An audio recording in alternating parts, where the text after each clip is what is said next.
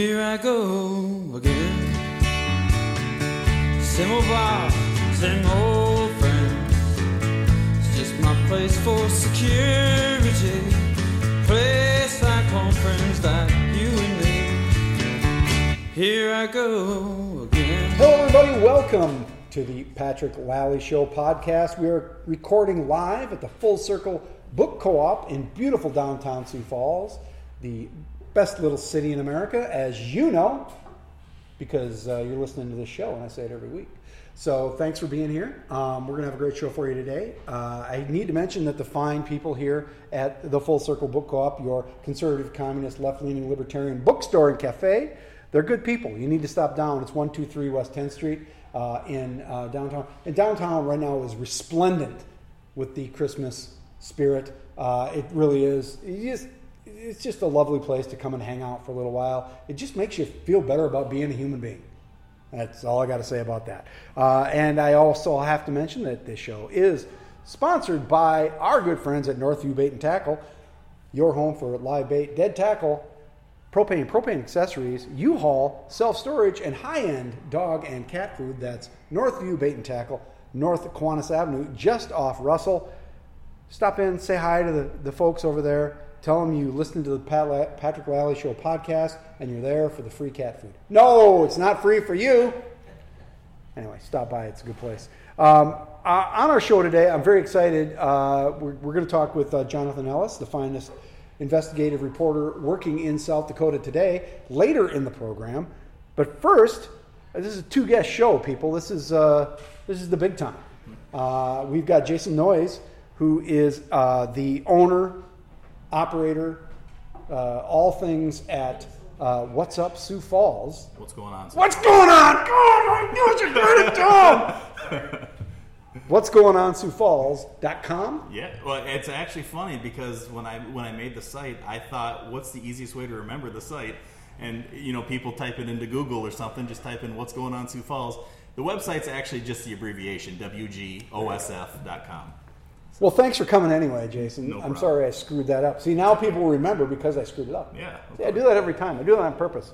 A- any press is good press. Yeah, that's right. so, what's going on Sioux Falls? Dot, dot, what's going on Sioux Falls or W G O. SF.com. yep. That's awesome. Yeah. And but the reason you're here is because so what's going on Sioux Falls.com. I'm just going to say that Yeah, is is has been around now for several years, Mm-hmm. and it's your source for like all the events because there's no other place to get that now, right? As far as I know, I mean, I, I have seen other um, sites out there similar, um, but I haven't seen any lately. Um, and there, there are some sites that you know will have certain events, and then there's some that have other events. But I try and get most for entertaining. Yeah. Um, kind of like, I mean, I, I put on my about me page kind of a whole way of coming about the site. Um, just it's mainly for a site that if you're looking to do something, you know, with your significant other, or even just with a group of buddies, that's what the site is. I mean, it's not going to list everything that's going on in town. Obviously, I mean, there's there are some things in town that some people are like, why is not on there? And it's like, Right. well, it's kind of hard to pick and choose. But you know, like music, entertainment, theater. Stuff like that, sporting events, uh, for, for like the Storm and Stampede. I mean, I, Yeah. So it's not really events. Yeah. It's entertainment. yes, And that's, I think, a, there's a very important distinction there Yep. because otherwise you're putting in every bridge club and uh, AA meeting in Sioux Falls. yep. And having run calendars in my life, I know what a pain in the arse that can be. Um, so good on you for doing it. Um, but people, they can upload their own things, right? I mean, how does that work? No, actually, uh, You do all the I, I do it all. You Um, input everything. Yes. Uh, See, that's the best way to do a calendar, my friends. There, there are very, very few, because, uh, you know, you, you can do some tricks when you're programming and stuff. And so, like, we can do some reoccurring events. And so I do know that there are some events out there, you know, for example, Pave and Wiley's, they have DJs on Friday and Saturday, Thursday and Friday and Saturday nights. So you can do reoccurring events that way. But then, like, I go in and, and special events that only happen this week, you know, Yeah. and I'll go ahead and enter. Um, I do have people reach out to me uh, either through Facebook or through my website, um, and they'll say, "Hey, we have this such and such going on, so can you please add that?" Yeah, Or- that's awesome. And like, and, and on the on the website, it's entertainment music, and we also have uh, specials as well. And so we'll get a restaurant say, "Hey, we have this going on on Tuesday nights. Please put that on our site or Yeah. on your site." So, so yeah, um, I I do have some people reach out, but not not much. No, and, and, and I respect you for this because, again, having done calendars in my life Yeah. and going back all the way to the fabled Tempest magazine days, where the only way to do this, and people think that you can automate it, they think that people will just put their stuff in. No. Yeah. The only way to make a good calendar is to build it yourself. Yes, and I, I don't want people, you know, ever to come to my site and be like, you know, well, that's wrong or that that's dumb or something like that, and be like, well, I didn't put it in, and, and I Right. don't I don't ever want to have that response and be like, Right. well, I didn't do it. Because then people don't trust you. Yeah, because I mean, I have I made errors. Of course, I've made errors before, and you know, when people say, "Well, this is not going on," or "This time's wrong," it's like, "Well, I'm sorry. You know, I just I must have read it wrong, or Right. whatever." But you're mean, going to make mistakes. yeah, That's, and I'm you're going to do your best to fix them. Yep, yep. So, is there a lot going on in Sioux Falls, Jason? Oh, there's plenty of going on. Um, yeah, uh, you know, obviously the Friday and Saturday nights um, are the are the most popular, um, but like Tuesdays and Thursdays they get pretty popular in town. Um, and then obviously you know just picking and choosing of what's going on, and and right now you know like all the plays are going on, and there's uh, there's not a lot of big concerts like big popular names going on, but there's a lot of local artists that play every weekend um, at local establishments around here, so it's pretty cool. Um, uh, so, are people surprised when you tell them that what you do? Like, this isn't your full time job, we should say. Yeah, yeah. But you, they're like, really? Yeah. Well, I mean, I actually don't tell a lot of people that Did it's you- me. you don't. Well, yeah, I mean, not, not saying that I'm gonna, you know, have to, you know, get, you know, bodyguards for paparazzi or something like that. I mean, it's not like that. But I just, I don't tell people what I do that often. But when I do, they, they, some people will say, "Yeah, I like that site. I bookmarked the site," and it's, Yeah. it's very flattering. So How's the traffic? traffic is pretty good. Um, you know, it's it's nowhere near, you know, the big big websites in, in Sioux Falls, but um, Who are the big websites in Sioux Oh. Falls? You mean like the news sites? That Yes? Wow, Argus, that. Argus and KELO and all those guys. Those, Those guys, rat bastards. they pro- they probably get uh, 50, 100,000 impressions a, a day for all I know. I mean, Yeah. something like that. My, my That's reasonable. Yeah, my website, um, I'm getting about seven to eight thousand a month. Um, the website. you didn't have to tell me that. No, that's not bad. That's no, no. I mean, that's that's unique visitors. That's, Yeah. that, no, that's not total impression. That's unique visitors. Oh, that's- then that's a pretty good yeah. number. Um, and, and I should have said that. Uh, That's but- okay. We just want to clarify. and the thing is, is actually Facebook is where I get the most views all the time. I mean, Yeah. I average probably about fifteen hundred uh, views per post because I put a daily post out every day Yeah. on Facebook. I get about fifteen hundred views every day with that, um, and that's how my site started. Um, I obviously made a website, Mm-hmm. but um, I did everything through Facebook. I did a little bit of advertising through Facebook, but not much. I didn't want to put a lot of money into it um, because I wasn't uh, making money off of it, and so I just it was word of mouth. Do you make any money now? I mean, you take you have advertising, right? uh, right now, no. Um, So you're not you're not taking any money for this. Correct. You're doing it solely because you're a good guy. I mean, what's your what is your drive here, man? That's a pain in the ass to do it for free. It, it is. I mean, back when I worked at the Argus, I remember I planned a few uh, going away parties, and uh, a former employee told me, You should do this for a living. And I thought nothing of it. And here I am, you know, 15, 20 years later doing it. But, you know, I do have advertisement on the website, but there are friends who have helped me along the way. I see. And so I, I said, you know, in good faith, I'm going to do that. Next year, yeah, I mean, I would definitely love to have paid advertisement on there. And, and it's one of those things where If it's you've like. got you need traffic. to- Yeah. I mean, you have to demonstrate. and that's why I haven't asked for a lot of paying uh, paying advertisement because I want people to pay to advertise and actually get something. You know, I don't want them to put money into this and be like, "You got me ten visitors," you know, or something Yeah, like that. right. So I've been trying to build my audience before I go that route. So can I get the uh, podcast on there? Clearly, I need help. Oh, yeah. I can put it on there. I can share it as soon as I don't have my phone. It's in my pocket. Yeah. Tuesdays, five thirty. I, I, I try to put put it in my pocket so I don't want to be distracted. So Well, that's awesome. Yeah. Uh, Jason Noyes, he's the uh, owner operator and all things. Just go help the guy out, all right?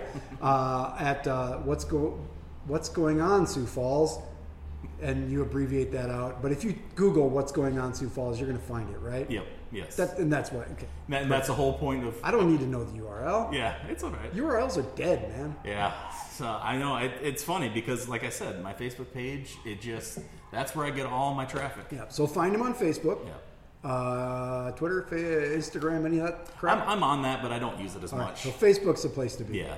All right. You got to go there. You got to like his page to find out everything that's going on in the greater Sioux Falls metropolitan area that's worth going to. Yeah. All right.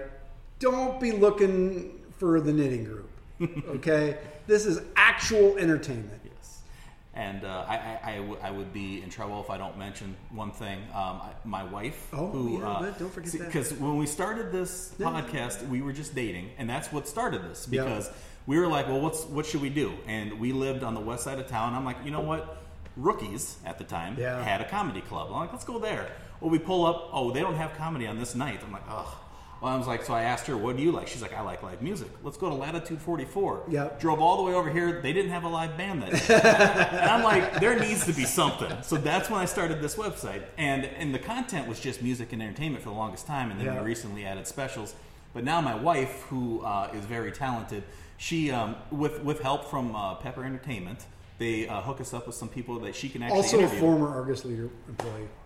Jared, yeah, uh, yeah, Yeah, that's good right. I mean, the the, the owner, the uh, founder, Yep. also a former Argus leader. Yes. So there you go. And uh, so the, they, they've hooked us up with a couple of bands, The Descendants and Me Without You. She got to interview them. So Oh, that's cool. blog post. And then like we've been doing other blog posts. Like I have a blog post coming out this week where I'm basically prepping you for New Year's so that people can get a head start on what to do on New Year's. I just did one for Thanksgiving. That's good. So We got to get you some money. yeah, Seriously, people, let's get Jason some money. I'll take it. I mean, that's fine. I mean, at least you could get some cat food out of the deal or something. well, a dog. I do have a little dog. You got a dog food? Yeah, yeah.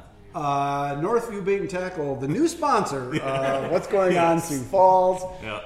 Take care of you. Perfect. The, the owner, he listens to the podcast, so I think you'll be okay. I'm good. Uh, Jason, thanks for being here. Hey, no problem. Thank you for having me.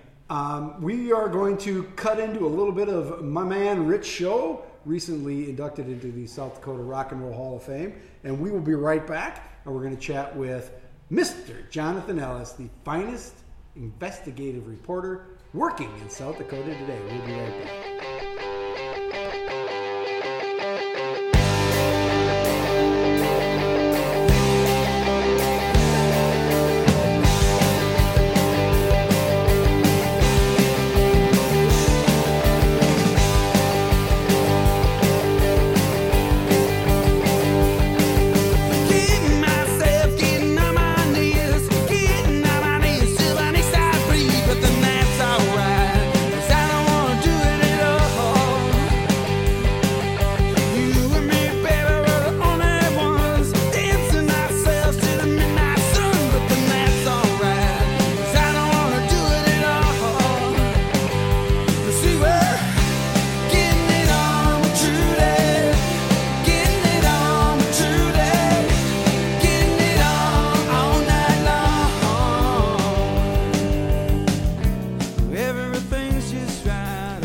Back on the Patrick Lalley Show podcast.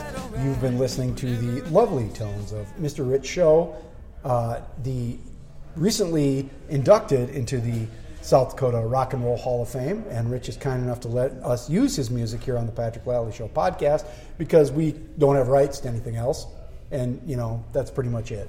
Uh, but uh, he hasn't been inducted yet. They haven't had the ceremony yet, but they've announced that Rich is going to be in the Rock and Roll Hall of Fame, so that's cool.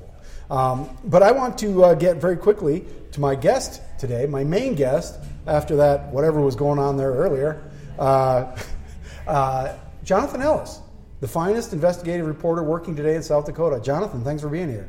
Uh, hey, I'm happy to uh, be here. As you know, the, the pool of investigative reporters in South Dakota is about very, not very deep. So, but thank you for the Well, very kind introduction. Don't we say that every reporter is an investigative reporter? Every reporter should be an investigator. That's exactly that's exactly right. So Every in that in that pool is you. Who else is in that pool?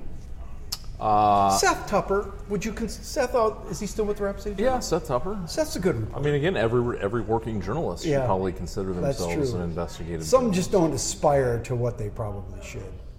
Some have other interests. I mean, I suppose if you are somebody who more of a feature type writer. Yeah, Uh, but fe- there aren't any of those left, are there? well, pure time, no, there really aren't because the staffs don't exist. To, the, the, the papers don't exist to actually support a feature staff anymore. Wow, it's crazy. So everybody's got to do a little bit of everything now. Somebody asked me the other day, um, and you know, if you don't know, I used to work at the Argus Leader. and Jonathan works at the Argus Leader. Um, how many people used to be there? And I don't know, or how many people work in the whole building now. And it's got nothing. This has nothing to do with Gannett or the Argus Leader or anything. It's just the state of the world. And I think at one point there were 300 people in that building. There weren't enough parking spots. I know that. There were not enough parking spots. Um, when I started there, I covered City Hall, and there would obviously be times when you'd have night meetings, and so you'd show up a little bit later to work in the day, and there would be nowhere to park, and you'd end up getting parking tickets. So, yeah, it's changed uh, quite a bit. Now I have an entire parking lot to myself. Ah, that's nice. Uh, well, actually, when I started there in 1998, um, uh, very shortly thereafter, they the paper bought the old Seventh Day Adventist church, tore it down, and put that parking lot across the street over there. And I came into work at three or three thirty as a copy editor, and there oftentimes I was parking on 9th Street. That is that is now my parking lot, Yeah. which I share with some guys who work at Five Guys. Because the arm is long arm, since is, yeah, broken the off. arm is broken. so you just can park over there just so you don't even have to think about it. I'm just a creature. That's where I've always parked. just a creature of habit. That's pretty funny. Yeah, the world has changed. So that's a good question for you, though. So you've been now a full time daily, well, you've been a full time investigative reporter since before you came here. How long have you been in the business now? Um, I had my first job in journalism in 1998. Yeah, so 20 that- some years. Yeah, that was the magazine. That was a magazine. Um, I transitioned to uh, newspapers when my beautiful wife and I moved to uh, Denver so that she could uh, go continue her education, and I needed to find a new avenue in journalism, and so newspapers uh, was that avenue. And you worked for uh, a suburban. Yeah, what, I worked- What, what group was it? I worked well. I started with the Denver Business Journal, where I kind of got an internship as Got my it. first newspaper job, and then from there I got a. Uh, uh, it was a um, Columbine can, uh, Courier, the Canyon Courier. It's called the Evergreen Newspaper Group. It was uh, it, it was four newspapers in western, uh, sort of Metro Denver, and then into the mountains of Denver. Oh, cool. And that was an enjoyable situation, right? Oh yeah, it was it was a wonderful job. Except the commute. We lived on the east side of Denver, so the commute was uh, was was pretty grueling. It'd for be sure. even worse now. It, well, yeah, it's it's since since they legalized the pot and all and all the and all the all the young people moved in. Yeah. and they drive really slow, maybe because they're all stoned. I don't know. so trying to get somewhere, man, it's tough. I was out there. It's been a year and a half now, uh, and I was just like, "What has happened here?" It's just Blown up. it is, and it's really kind of unpleasant in some ways. Now, again, it's still Denver. It's still lovely. You know, there's a lot of great things about living there, but nobody can live in Boulder, right? I mean, no, nobody can afford to live in Boulder. Well, I mean that's an interesting um, you know story about Boulder, um, and I want to say it was in the early 1990s or late 18, 1980s. Um, I was still in high school. Boulder, the city council, they're, they're notoriously politically liberal. Yep. Um, they were concerned about sprawl, mm-hmm. um, and so they passed an ordinance uh, basically stopping growth within Boulder. Yeah. Um, I had a friend who whose mother owned a home uh, on sort of the party the, the up party area of, of University of Colorado. The value of her home automatically shot up immensely. Um, she she it was just this little, I think it was a one bedroom. Uh, bungalow that she then popped the top on, added two bedrooms Yeah. upstairs and a bathroom. Just up the hill from just the- up the hill. Yeah, I know that area. It's so- beautiful. Yeah, it's beautiful. And so she, but I mean, so the value of the homes that in existing homeowners, all of a sudden their value, values of their home have, have gone up immensely. Um, you know, but then it, you had an issue. Then what happens with affordable housing? You, Yeah. you created a, a problem by artificially. Uh, Right. You created a problem with affordable housing. And now So- nobody can live there. They have to live in Fort Collins and drive in. I mean, it used to be, you know, you you know, live in Longmont or something. I don't even think you can live there anymore. I mean, it's just getting, yeah. So Yeah, so it's it's I don't know how we got on that, but you grew up in Denver and you were working there, and so you ended up coming here. When did you start at the Argus Leader? uh, 2005. Really, that late? Wow. And you said, as you said, you started covering City Hall. I, I do remember that. Yep. Uh, from the dim mists of history. Yep. Um, and did you uh, did you enjoy City Hall? I did. Yeah. I don't remember why we pulled you off it. Just to work projects. Uh, no. Initially, it was to help cover the legislature at times. Oh, well, that Um, shit show. In two, yeah, in 2008. Um, I mean, this was why it was a great opportunity for me to come to the Argus Leader because I was also, inter, you know, I had interviewed both at the Rocky Mountain News, now God rest her soul, Yeah. and uh, the Denver Post. And my wife, who's from Sioux Falls, really wanted to get back here, and she kind of had seen that the Argus Leader was hiring, and, Yeah. and strongly recommended that I that I apply. um, so we ended up here, and uh, but it was it was a great place for me to be because in 2008 I had the, the good fortune of you know being pulled off the city beat to cover the presidential election. Yeah. Um, which Because it, it just kind of blew up on us. yeah blew up on us, and so.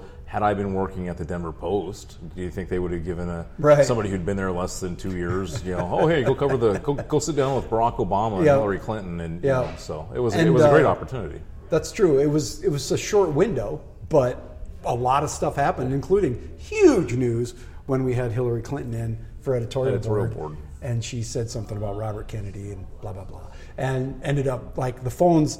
I'll never forget it because it was being live streamed. Back when we live streamed that kind of thing, like an editorial board interview. Yeah. And she said whatever it was she said. If Robert Kennedy would have lived, Well, the question was, and I, if I'm paraphrasing, but the question Yeah. was, you know, why are you still in this race? You Yeah. can't win it. Blah blah blah. That's right. And she said, well, we all remember races used to go later into Mm-hmm. into June. You, we all remember that Robert F. Kennedy was shot in June, and that got twisted by cable television. And after, after and that the New event, York Post. yeah, after that event, you know, they, they, they turned that in, that little comment into a Hillary Clinton is hoping Obama gets you know assassinated, and that's why Yeah. she's staying in the race. I mean, it was really, it was really. But uh, it went despicable. from zero to a million miles an hour. Yes. I mean, before you, the editorial board was done, and we were we were getting phone calls in the newsroom, like, "Can we get that? Can we get that? Can we get that? How can we get that? How can we get that?" It's like, what? it was yeah, crazy. It, it blew up for sure. so that was a fun time for you. Yeah, I mean, it was. I mean, that was a great opportunity again for somebody who's barely been uh, at the paper, Yeah. really. I mean, and what people don't remember is that the reason it was such a big deal is because that Democratic nomination had gotten very, very close, and our normal sleepy little primary all of a sudden kind of mattered. Yeah, it kind of mattered. I mean, and it was, I think at the end of the day, it was the last race that Hillary Clinton won Mm-hmm. um, in the nominating process. I think she may have won Puerto Rico after that. But I mean, in terms of like, you know, it's a state that counted. Mm-hmm. Um, and so there was some significance there. I mean, Bill Clinton had done well here when he was a president. I Mm-hmm. think people remembered that he'd gone to visit Pine Ridge. And so, you know, it was a significant, I think, victory for her. If you remember, Bill Clinton, Chelsea, Clintons put, you know, a lot of effort into winning this state in 2008. The, the great uh, story that uh, Dave Kranz, rest his soul, used to tell about Bill Clinton was um, on the night of the election, they had made the last stop of the campaign here in, in, in, two, in 1996. In 96, right. Yep. and he was clearly going to win. But he, uh, they sat on the tarmac with the plane, with Air Force One, until the paper came off the press, Yep. and somebody ran papers out. I don't know how the papers got to them. Brought them Argus leaders, and then they took off. Then they took off, yeah. It's a great story. Um, uh, so you're here now. I am. Uh, you've you've been. What's it like? Again, we don't. We're, we're not here to slag on people, right? But it's got to be hard to be um, in the industry right now. What's it feel like? You know, I would say that there's uh, always uncertainty. Uh, you don't know. I mean, especially the company I work for is merging with another company, Yep. and so the, the repercussions of that have yet to be seen, or the benefits of thereof. I mean, And this is know. not a unique experience. not a unique experience. So uh, you know, it's changed dramatically, uh, even in the last ten years. I mean, um, the consolidation that has occurred. Uh, you, you the, the, the nature of a newsroom has changed dramatically from what we remember at the early days. When I say early days, again, only a decade ago. And that's how rapidly things are changing. But um, you would re- you would recall that probably sometime around four or five p.m. in The afternoon is that's often when the newspaper was very vibrant. There's lots of noise, lots of people in there. The copy desk would come in, well, but they don't exist anymore. And so Mm-hmm. Right. now, you know, I mean, it's it's it's strange now when you know you can walk through the newsroom around six o'clock and it's almost like a nine to five job in a lot of ways. People are, are gone now, you Yeah. know, because the copy desks are now in a different city. Uh, so they're working. So they're, that that co- that night crew that was there is not there. Mm-hmm. The sports desk doesn't exist. I mean, so the, the vibrancy that used that we all loved in a newsroom doesn't exist anymore. But your role still exists. Your mission still exists. Your purpose still exists. Um, do you get tired of people talking about asking you the question I asked you, which is it has an implied answer? Doesn't it really suck now, or or is it? Is, are you just beyond that? And it's like, look, I'm here. I'm still doing this job. Let's do it. Yeah, I mean that that's exactly right. We've got a job to do, and uh, you know, in some ways, the job has gotten better. uh, you know, explain. I mean, so you remember you come in on a Friday, you've got a uh, Saturday paper to fill, you've got a Sunday paper to fill, you've got a Monday paper to fill. You have all these holes you Yeah, have to fill. yeah. You know, you had to fill a certain quantity of of you know in the paper. Mm-hmm. Um, of course, you could lean on wire services, and you could lean on some places, But, that was but- that was like abdicating. Right, you needed to produce local content. Mm-hmm. And so coming in on Fridays were usually the worst day of the week because of all the work you had to get done. Yeah. And now that's that doesn't exist. Yeah, as an editor, which I was for a long time, and being the person who had to put pegs in those holes, Fridays were a nightmare. Yeah, Fridays are, that does they're not now though. No, I mean, they're really not. Easy Street. You guys are on Easy, Street. Eh, That, that's I mean, so I don't want to you know paint the picture that's all all gloom and doom because there are there are some ben- I mean as the, as it's evolved I mean there are some there are some are positives. you know. You and I have talked about this before, and, and then we're going to get on to real news. But uh, w- like five years ago, maybe ten years ago, we're like, afternoon paper. Now's the time. I, I still firmly believe that a company with as many newspapers uh, and as many markets, um, you know, again, uh, we've talked about this, the, the democracy, you know, the, the, the, republic here is the, the, lab for testing certain things, the states are, and, and if you have, you know, hundreds of newspapers, you probably can put, a, put together a market where you would try the afternoon paper again, sort of back to the future. Um, I, I think it would be more relevant in a lot of ways because people are coming to work and they're they're getting news that happened in the day that maybe they didn't see while they were at work, and they can. So I think that that makes the print edition of a paper possibly more relevant. I don't know. I'm not an expert in this industry, but I think that that's again, if I was uh, somebody who had a couple hundred papers, Yeah. uh, I might carve out uh, some areas and just see what happens. You know, some some papers and see what happens in those markets. They've tried um, riskier things. Um, uh, well, I appreciate your perspective on that. I really do. Um, the the thing I want to talk to you about first, though, getting to the news, is today was Kermit Staggers' funeral, and I think it's important to take a moment, right, to sort of. Kermit, I think, in the later years, kind of became a caricature, not by anything he did, but just the way people talked about him and looked at him. And you know, we always talked about the disciples of Kermit, right? Should have a like That a, came up at the funeral today. that was apparently one of the last smiles he got as he was in hospice, kind of drifting away. You're kidding me. Yeah. Somebody used that phrase? Yes, yes. Bruce Danielson had mentioned that there are a lot of disciples of Kermit out there. And, Oh, that's and- good. That warms my heart. He was, he was. Kermit was kind of out of it, but uh, he did, he did get a little bit of a smile, and that was kind of apparently one of the last um, reactions uh, they got before he actually passed. That's really awesome.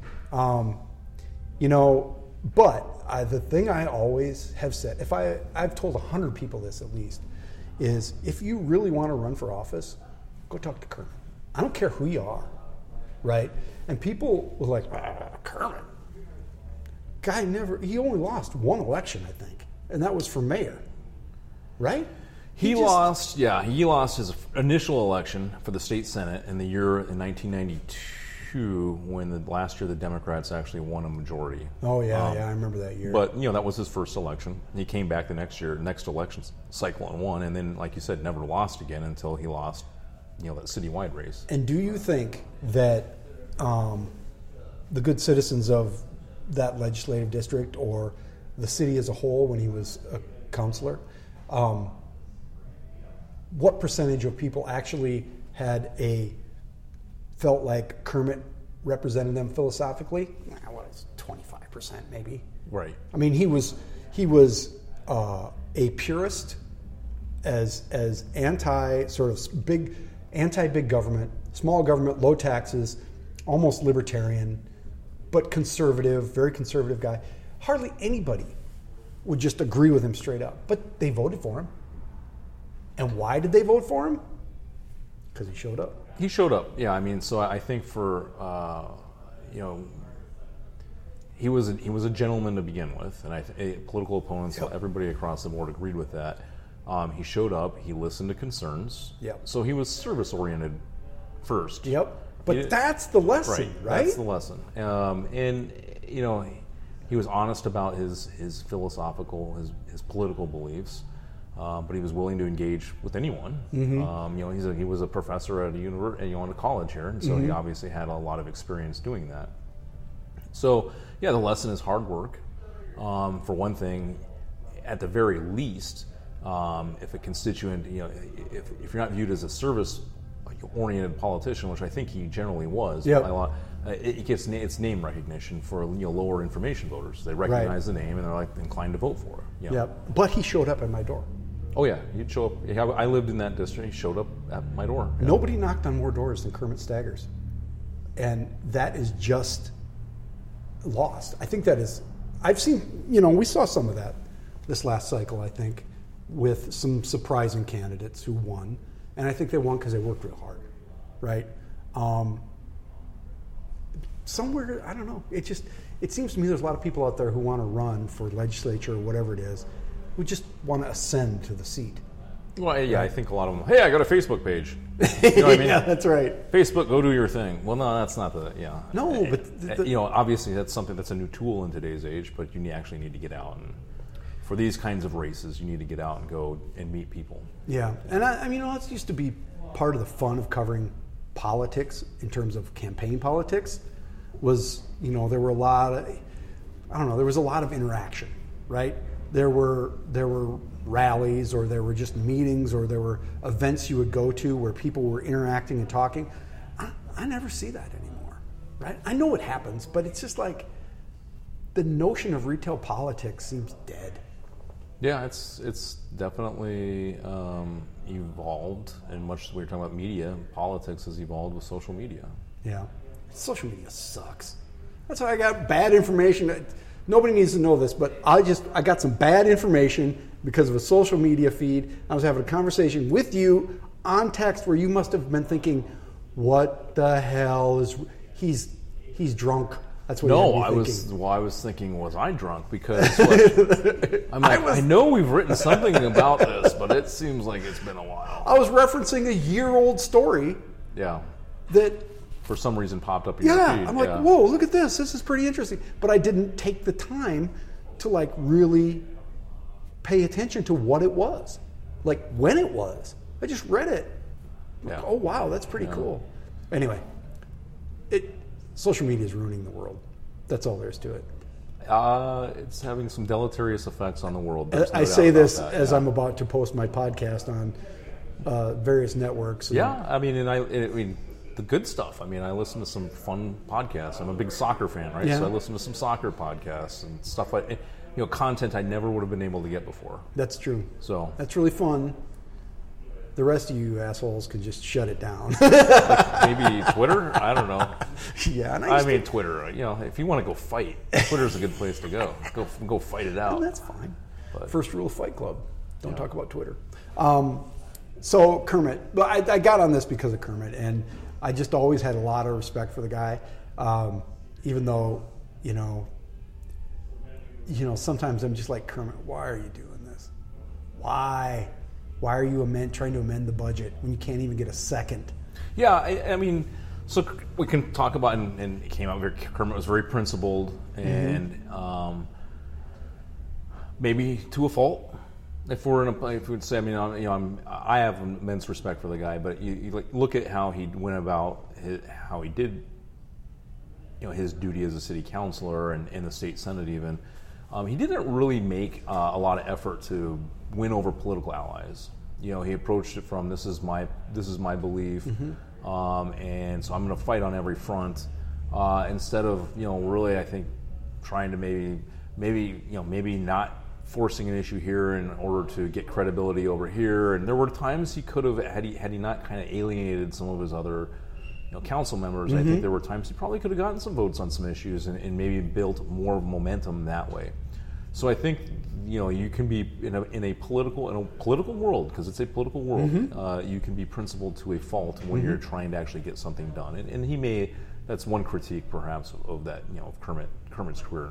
And he did, sp- and he did spawn though disciples. I mean, Oh, yeah. we say it as a joke, but Theresa Stehly is a disciple of Kermit, Yep. and she learned constituent services, knocking on doors, all those things. Now, she doesn't have, I don't know how to say this, she doesn't have the the, the sort of philosophical core that Kermit did, but she's sort of a gut player. Yeah, she's more of a populist. Yeah. Yeah. Um, but she took that from Kermit. And there's a lot of people out there, I mean, who are got involved, not necessarily be, but because of Kermit, but found some comfort in Kermit's positions and, and him as a, a representative. So he has have a bit of a legacy, don't you think? Oh yeah, yeah, he'll have a legacy. I mean, it'll go. I, I think there will be others. Uh, he, you know, he actually had a, one of his grandsons who's in college studying political science, wants to kind of walk in his foot. There, there I mean, you know, in the obituary that we ran, Todd Schleckaway. You know, there are other people who um, who will follow in his footsteps. It's very interesting. Yeah. Um, so, you know, rest in peace, Kermit. Cheers. Um, let's talk about a couple other issues going on. Uh, one's the big one that you've been covering for a while now, and that is today, a big news day. Uh, today, uh, Aaron McGowan resigned as uh, Minnehaha County State's Attorney. Um, so you've been writing about this for a long time, but it seems the actual facts are just coming out, right? So the first story you wrote about this essentially was, and Sneve's in on it, or no, was it just you, or who wrote? Who was in on the original story? Um, myself and Joe Sneve. Yeah, I wanna and give then we've- Sneve credit. And then we've also brought in Danielle Ferguson. Ah, yes. yeah. You got to give Sneve credit the few times he deserves it. So there you go, Sneve. Um, I'm kidding. I kid, I kid Joe. Um, that was when? That's been a while. Well, yeah, that would have been in August, I believe. Yeah. First story. First story was dude's not showing up for work, right? Right. And it was a story that it was a weird story because you're like, dude's not showing up for work. And then because n- you couldn't get any answers, right? Right. On the record. Yeah, there were um, there was some obfuscating going on. Now, I mean, at the the reality is, so we're so he's trying to say, well, I had a knee surgery or Yeah. something. You know, so this is one of those stories where we go into a story or we go into an, an effort to put something in the paper where we know a lot more than we can put in the paper. Right. And we, you've all we've all been involved in those stories. Yep. Um, and so you start incrementally trying to get what you can into the paper. You call somebody and act like you know what you're talking about. Well, Well- you call somebody and act like you've got it to the point you can put it in the paper Yeah. when maybe you don't. It's not that it's not right, right? Correct. Tell me I'm wrong. Like, call somebody up and say, this, this, this, and this, right? Tell me I'm wrong. Now, a smart person says, hmm, boy, I really don't know. Or, I can't comment on that. Or, but some people just say, yeah. Yeah. and then you've got confirmation. That's an old, Yeah, this this I mean the series of stories that came out of all of this was you know we were able to actually backtrack using public. I mean this was I mean, using public records. Yep. Uh, to establish that certain procedures had not taken place, um, we were able to. That this involved, to Joe Sneve's credit, uh, you know, he suggests we just need to go into the neighborhood and start knocking on doors. So you know, Oh, that shoe leather, my heart. shoe leather journalism where we're knocking on, on doors in the neighborhood saying, "Do you remember?" you know, because this all started with a quote police presence, and we didn't know Mm-hmm. we didn't know the day. Um, because then, if we had the day and the time, we knew we knew that the police had been called for an incident that had happened at his house. Mm-hmm. We didn't know exactly the details of the incident. and just an aside, the thing that um, jumped out at me at that time, because the rest of that story was, you know, there's something wrong. You just don't know what it is, right? Or you can't say. But that call not being in the police log, right? I'm correct on that? Correct. That's, um, we still don't know who did that, right? We don't know who did that. Well, I mean, we don't know why that decision. Like, they're, they're, they can credibly say why it wasn't in the call log, but we can also say very similar types of calls always are in the call log. Right. So, but we didn't even know when to look, where to look at the call log. We Yeah. knew approximately within a two-week period that the police had been at his house, mm-hmm. and so that's when we started. Not we needed to isolate what day was that, isolate the day, and then go back to the public record. So we were able to isolate, talking to neighbors who remembered a large police pre- presence. Um, we're able to f- isolate which day it was. Then we were able to ascertain, um, you know, that there was not a uh, call on that night uh, on the police log. We went back and listened to archived scanner traffic. It was not called out on the scanner. Which, that is a development that is gold, by the way. The archive scanner traffic Yeah. did not exist 10 years ago. Right. So Continue. that did not. Uh, so, but we did have confirmation that a 911 call had been placed uh, with regard to something going on at the residence. Mm-hmm. So we got confirmation of that, and then so you don't have the public records. So you had this unexplained police call. Then the But guy you did- know that guy- you can say that because you've got neighbors, right? Yeah, we did. I mean, that's, that's a fact. This Yes. happened on this day. Yes, there were several neighbors who remembered various degrees of, of what happened, and actually one guy was like, "Oh, what was all that about?"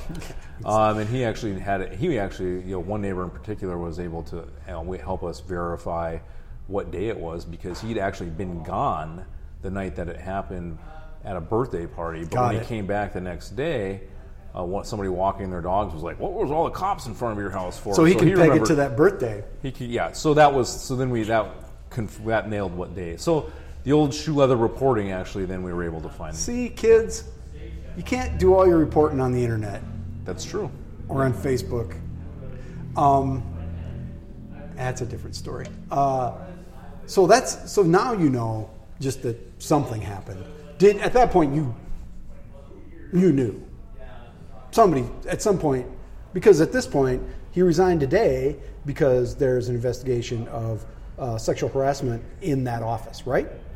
In July we had uh, credible accusations, but July we couldn't actually write that story. If you and this is this is interesting because you don't use anonymous sources. Well, we had we did for these stories. It was the first time in, in my my time in the Argus Leader. What fact did you use that was anonymous? Um, we did not have anyone confirm on the record that the county, uh, their insurance company, the county was investigating it, but we had several sources who did confirm it, very credible sources, um, because there are obviously a lot of inter- uh, people being interviewed um, within the state's attorney's office. Um, so when people are being interviewed, you know, so we had very credible sources. We had to go with, you know, we had to mul- we had to use multiple sources. Yep. How many did you have? You think? Uh, depending on which, you know, we had for the first one in terms of uh, the, the police presence, I think we had five sources. Um, you know, so And that, that's you know, that's a little bit less anonymous, right? It- or it's a different sort of anonymous source, Right. meaning this is something that happened in public. All these people told us it happened in public. That's different than there's an investigation going on in this office of a public official. Well, there are different levels of anonymity. So, what was the decision to use that? Because you're right, we never used anonymous sources. Well, one other time, and it didn't work out so good. we don't want to go there. We don't want to go there. Um, wasn't my decision. Uh, but it's not. It was. It's highly unusual. Highly unusual. What has changed? Is it because, in the grand scheme of things, this is not the biggest story of the year. It's a good story, but it's not the biggest story of the year. But what's the overwhelming, or what was the the, the, the decision to do use anonymous sources now rather than in previous days with bigger Well, I- stories potentially? Well, I don't know about that. I don't know that. I don't recall a situation where we where we um, were going to be faced with a prospect of just not getting the story. Period. I don't, you know, without using anonymous sources. And in this situation, I honestly think without anonymous, you know, we, you know, we we're just not going to get the story. You're, it's so a public official. Well, you're going to get it eventually. No, not necessarily. I mean, unless you know, unless we have to wait for somebody to file a lawsuit again. But I mean, you know, is that really in the the public? Is it in the public interest for an elected official who very very cr- who's not going to work, who But you could say that, right? You could say he's not going to work. You had that on the record. put it on the record, and then we all bolstered that with some later reporting of some data that we got from the state and analyzed, you know, data there. So we are able to bolster that with some you know data reporting. So what is Um, the what is the fact that you had? What what is the, the the crucial fact in its narrowest form that had to be anonymously reported? Trying to go the first story, the, the not this would be the second story, but when we talked about the police presence there, that's that was the um, we Yeah. had we had Neighbors. Neighbors, but we also had sources in both the police department and the state's attorney's office who were not named. But you sourced that to the neighbors, essentially. Uh, I mean, the- I'm trying to remember exactly what not everything that was in that story, but there were probably some other elements to that. I guess my part of my question is a leading question, meaning um, the nature of reporting has changed, right? No, I don't think it has. I, in terms of the use of anonymous sources is widespread. Well, it is in other for other news outlets, like you say. This, The- oh, this oh, the is world only- over. This is the only time in my time at the Argus Leader that we've ever done this, and it's not something that's going to become. Well, that's the No, question. Is it going to become? Because I think people now have some expectation of an anonymity, right? Well, you can. So that depends on the story.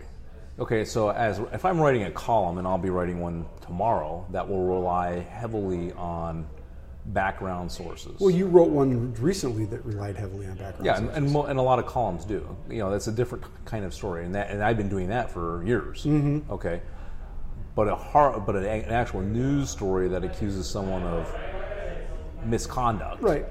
Um, that's a different animal for sure. It's very interesting. So um, he resigned today. he resigned today. He signed. They signed it uh, Tuesday, uh, Tuesday. Signed it, and then it was released today. What's Yeah. next? For what, what happens now with that story? I think we want to press forward where we think we can. I mean, ideally, you will get somebody on the record to say this is what happened. I mean, there, you know, we did see in the attorney general's investigation that there was a, you know, an incident that happened with an employee there. That at the very least there was a quid pro quo.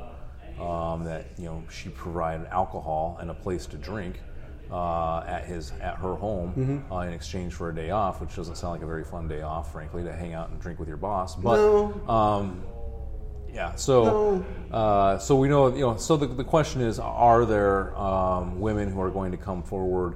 Um, uh, I can tell you that we've contacted numerous women uh, in the office. uh, in former uh, women in the office who uh, we know um, have stories, uh, but they don't want to share them on the record. Well, and why would they? You know, really. I mean, Well, at, at I this mean, point, why, I mean, look at the power of the Me Too movement. You know, look at look at what that did in, in ferreting out um, some behavior that was. oh, no doubt about that. A lot so- of that, there was a lot of anonymity in that. In the uh, in, a, in a lot of those cases, whether There were, but there were a lot of women who came forward saying, you know, Sure. Me Too. That was the whole thing. Me but Too. and you suffer for it, and that's what I'm getting to. If you somebody who's working in the uh, or formerly worked in the state's attorney's office to come out and make the charges now, I I I don't know why you would put yourself through that. Like there's some there's there's action going on. He's resigned. What's done is done. What's Yeah. done with it? Why That's- would I then put myself through that? Sure. That'd be a that'd be a big that'd be a hard thing to do. Yeah, and I think especially, and, I and I agree that it, that is a hard thing to do, especially because these women work in a very tight knit legal community in South Dakota. That, let's face it, um, is more is, is increasingly becoming more of a of a uh, more women uh, in the field, more, Mm-hmm. uh, but it's still got a long ways to go before I think there's probably parity. Right. Um, and Well, it's viewed as a, this close knit, Yep. um, kind of a you know men's club in some you, you just put yourself at risk by coming out, um, unless it's somebody who was, you know, got fired. You know what I mean? And and there may have been some of that. because they wouldn't go, and that, and then they've got some sort of actionable claim, right? I, that I could Now, see. some- well, in some of these, they're they're like I, I alluded the the lawsuit. Yeah. Um, there could very well be, based upon allegations that we, if, if in fact they're accurate, that there might be some. So now which, that- which is why again the county is investigating Yes. this. What's their you know they want to know what their what their risk is. which is our risk. Every every homeowner in in the county is at risk, right? Who pays the bill, man? And if you're the county, ain't a lot of sources of paying those bills, right? Um, God, we're going on and on here. Um, uh, let's talk about what, that you what you have. Uh, nice work, by the way, on the Oh, story. thank you. You're welcome. That's why I call you the finest. Would you been back at your day? You would have had to have some hard. We, we had hard conversations about how to, how to source this. Oh, sure. And you know how you know. Those are yeah. you, you try and come up with every different possible combination of Right. things that will get you across that line. You know, bubble gum, duct tape, whatever it is to get Well, and like with back in the Janklow pardon days, right. Janklow wouldn't talk. We knew he'd pardon people. We didn't know how many. We didn't know who they were.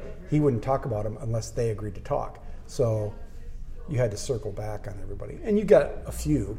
We got a few people to go on the record, but it was really, really hard work. Um, and in the end, it was a small fraction of the number of people who had gotten these pardons. So, yeah, it's it's.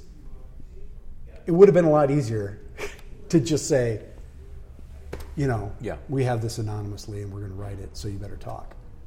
We, it's, It's a it's a it's it's a nice tool to have in your toolbox, isn't it? yeah, but it- exactly. But we've never really had that. On the other hand, never using anonymous sources gives you some.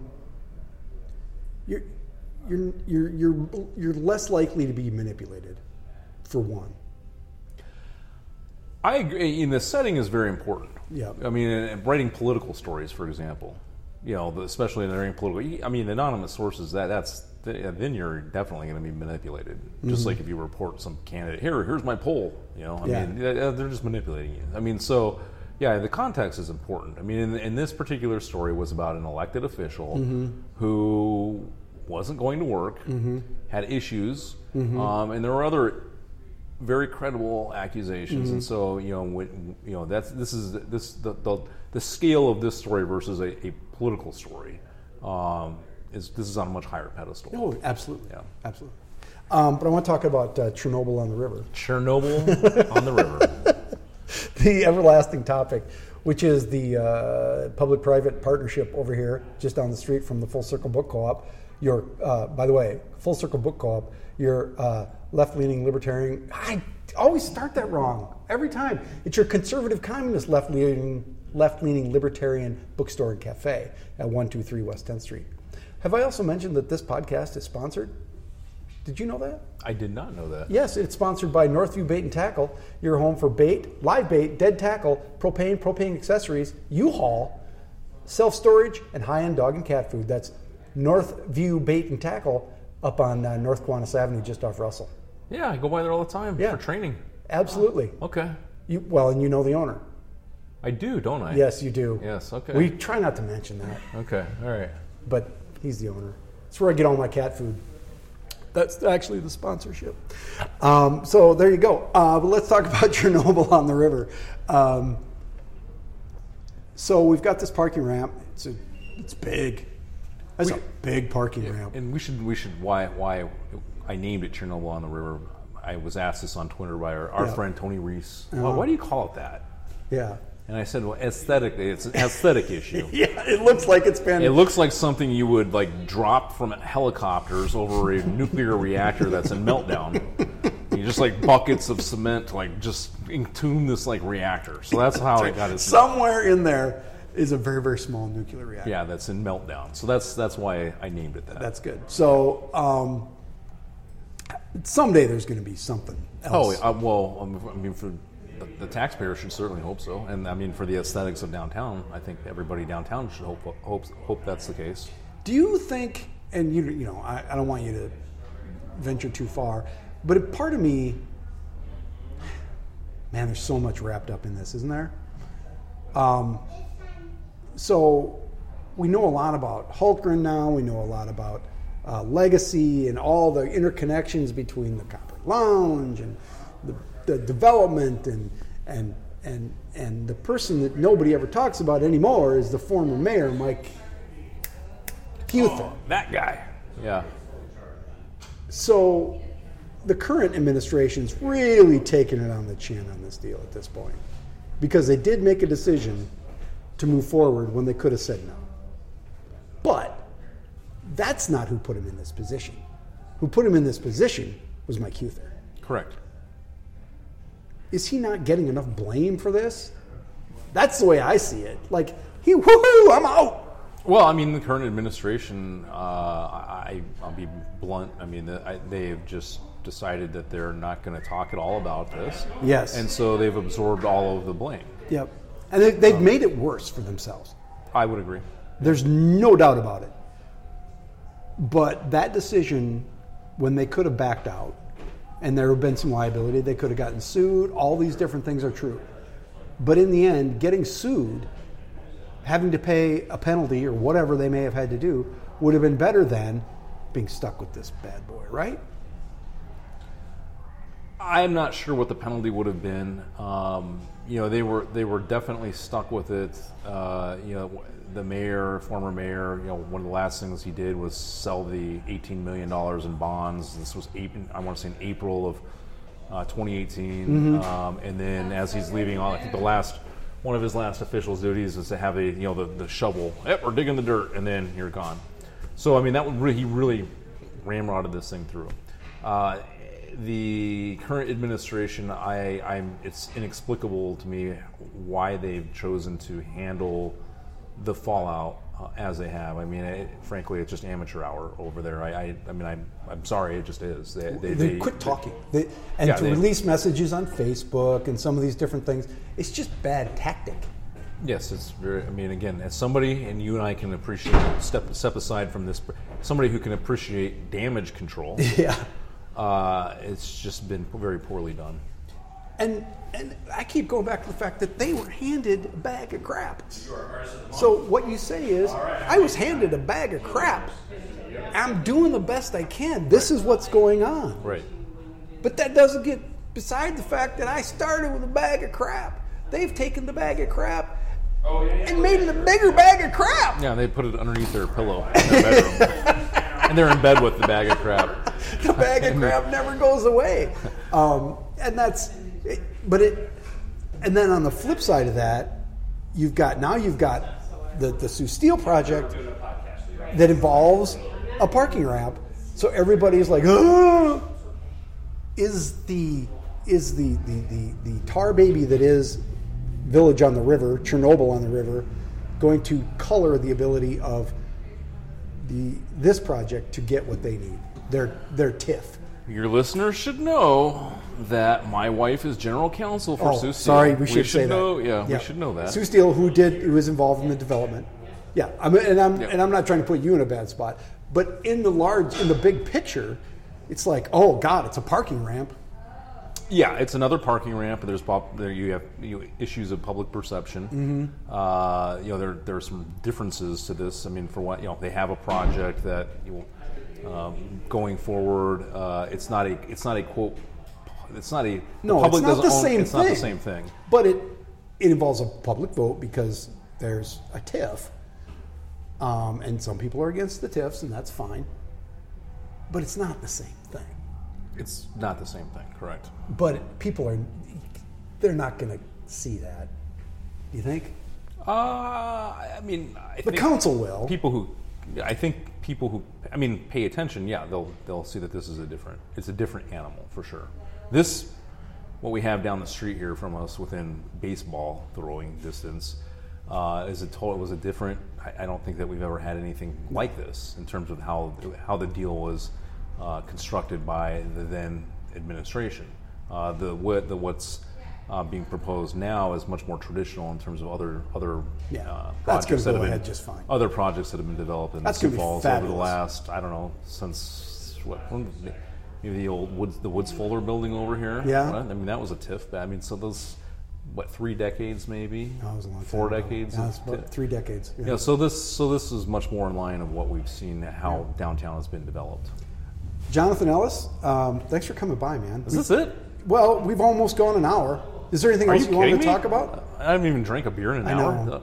It's true. All right. Well, we can keep talking. It's just a Well, podcast. just have me on again sometime. Wow, you're so hard to schedule. Man, I made you skip a Christmas party to be here tonight. It's okay. Oh, okay, It's good. okay. You know, it's, it's just you know, I don't have I don't coach soccer uh, on Tuesday nights in the wintertime. That's good. Well, we might have to move this anyway. Might have to move the night. My producer's whining because he can't. But I don't know what we're going to do about that. That's a different story. Well, you don't just check in. I'm always happy to come back when it works. I thought about having Stevie on, but you know, He can on Tuesdays. yeah. Well, he could pop down. uh, Jonathan Ellis, the finest investigative reporter working in South Dakota today. Thank you very much for being here, and we'll see you soon. Yeah, happy to be here. Thank you. The, we'll be. Thanks for being here. We'll be here every Tuesday night. And I can't tell what I need to have to have to show.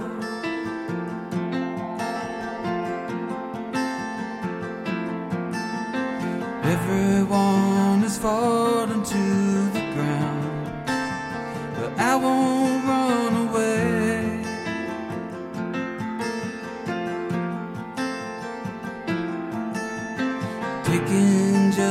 things you know and love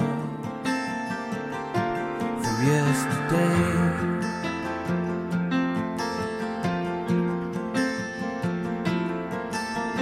Taking back the things that they, they think you know. Cause I don't have no more for him. No, I don't have no more for him. Taking back face down